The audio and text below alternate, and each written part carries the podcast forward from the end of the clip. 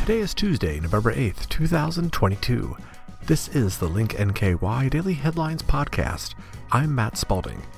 On today's episode, Attorney General, here's how to report suspected election fraud.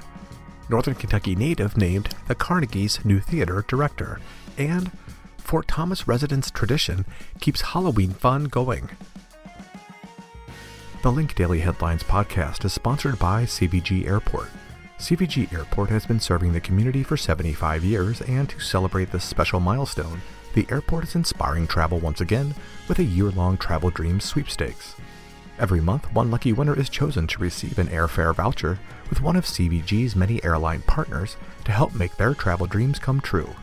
You can learn more about CVG's 50 plus nonstop destinations and enter for a chance to win at cvgairport.com slash cvg75. Attorney General, here's how to report suspected election fraud, reported on by Link NKY staff. On November 8th, Kentucky voters will cast their ballots in the midterm elections. It's the first election since some Americans alleged widespread fraud in the 2020 presidential election, where former President Donald Trump falsely claimed the election was stolen by President Joe Biden. But Kentucky officials are working to make sure elections in Kentucky are secure, one of those ways is by allowing Kentuckians to contact an election fraud hotline. If Kentuckians suspect election fraud, they can report the violations to the Attorney General's election fraud hotline by calling 1 800 328 VOTE. Kentuckians play a vital role in identifying suspected election violations, and we urge anyone who witnesses a violation to report it immediately to our office by calling 1 800 328 VOTE, Attorney General Daniel Cameron said.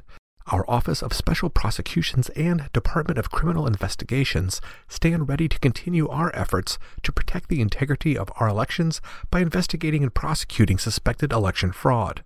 Kentucky's Assistant Secretary of State, Jennifer Scutchfield, said that Kentuckians should contact the AG's office or law enforcement, not third parties. Campaign violations, electioneering, bribery, election fraud, and poll disruption are examples of election fraud the Attorney General's Office of Special Prosecutions reviews all calls to the hotline and refers allegations of election fraud to the Department of Criminal Investigations. On each day of early voting and election day, the number of complaints received by the hotline will be available at ag.ky.gov slash election-hotline updates. The complaints are tracked by county, and the website will be updated at the end of each day of early voting and throughout election day. The election fraud hotline is one part of a concerted effort by Attorney General Cameron and law enforcement partners to ensure the integrity of the election process. Attorney General Cameron continues to partner with members of the Ballot Integrity Task Force to deter and investigate allegations of election fraud.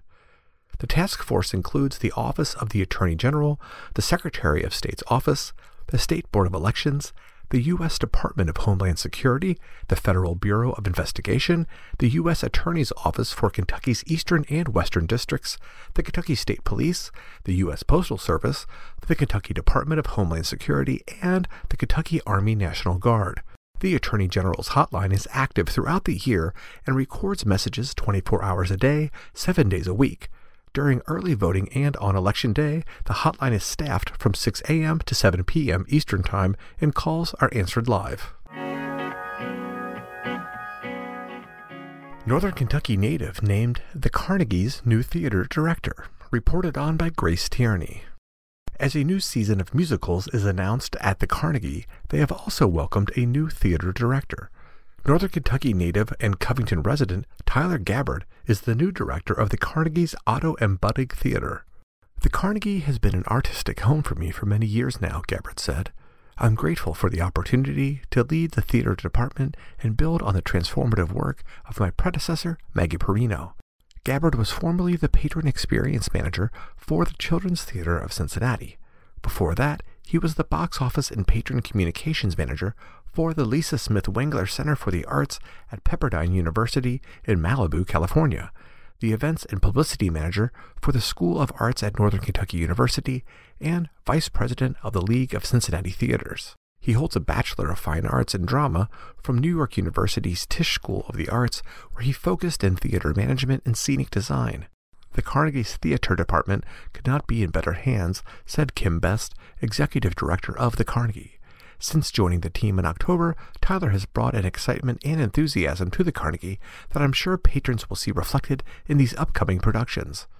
Some of the productions that have been announced for the 2023 Summer Theater Series lineup are Kinky Boots, Guys and Dolls, and Lady Day and Emerson's Bar and Grill.